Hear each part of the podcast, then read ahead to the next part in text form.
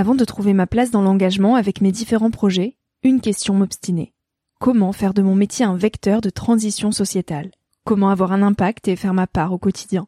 Si vous écoutez Nouvel Oeil, vous vous posez certainement aussi ces questions-là. Et si j'ai choisi la Green Management School pour soutenir mon podcast, c'est parce que ça peut réellement vous aider à vous y retrouver. Se former au métier de la transition écologique, ce n'était pas si accessible il y a quelques années, mais ça l'est aujourd'hui. Ça l'est tellement que l'on ne sait plus qui croire, quelle formation entreprendre, ni ce que ça vaut. Alors j'ai fait les recherches pour vous, et j'ai trouvé l'école que j'aurais tant aimé faire il y a quelques années, quand j'étais paumée. Des cours approfondis sur le climat, la biodiversité, l'agronomie, la géopolitique, mais aussi sur les modèles économiques vertueux, le tout dispensé par des spécialistes et des personnalités inspirantes.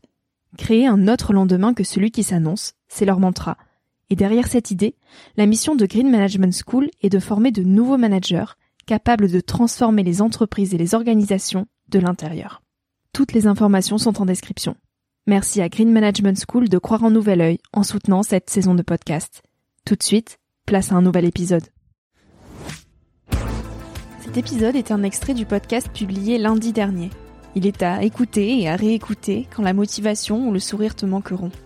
Ce mini-épisode pourra remplacer Instagram pendant ta pause de 10 minutes, se retrouver dans tes oreilles avant de t'endormir ou à ton réveil pour commencer ta journée dans la joie. Si cet extrait te plaît et que tu as envie d'en connaître plus sur mon invité de la semaine, l'épisode en entier t'attend chaudement sur Nouvel Oeil.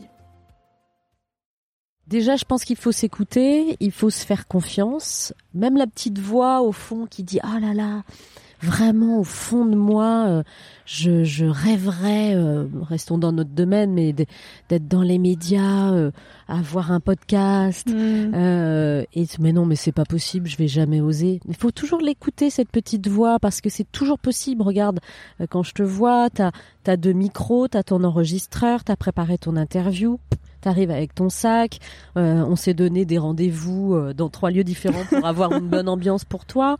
Euh, bah, c'est tout ce qu'il te faut en fait. Mm, mm. ton casque sur les oreilles, ton écoute attentive et active, et puis ton travail.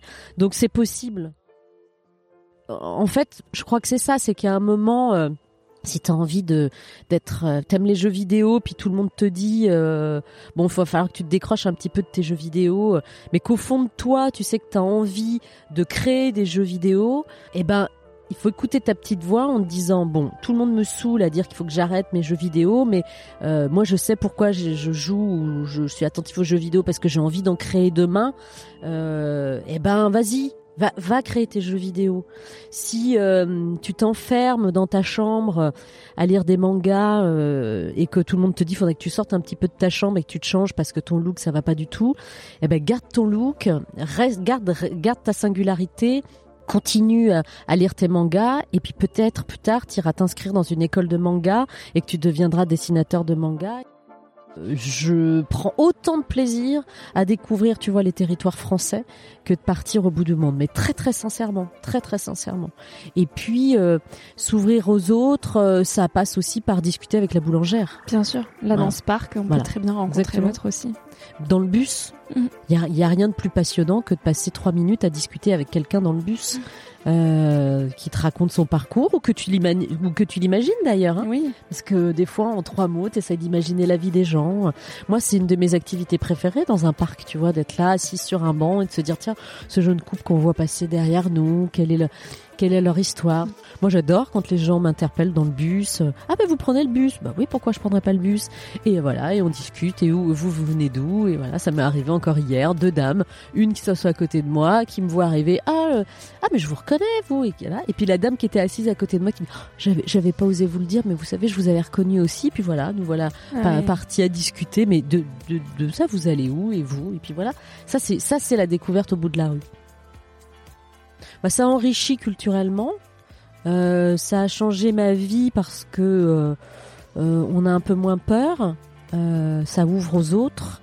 On se ça apprend à se nourrir des autres. Que la richesse vient de de, l'autre, de la personne qui est en face de toi. Que faut pas avoir peur de ses lacunes et que justement on peut les combler ces lacunes-là en rencontrant quelqu'un et en se disant bah, l'autre va m'apporter quelque chose.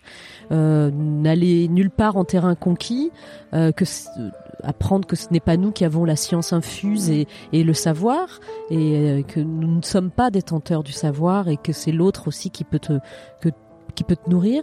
Je crois que c'est ça, pas avoir peur d'autrui, euh, se nourrir de l'autre, etc. Oui, je pense que c'est ça.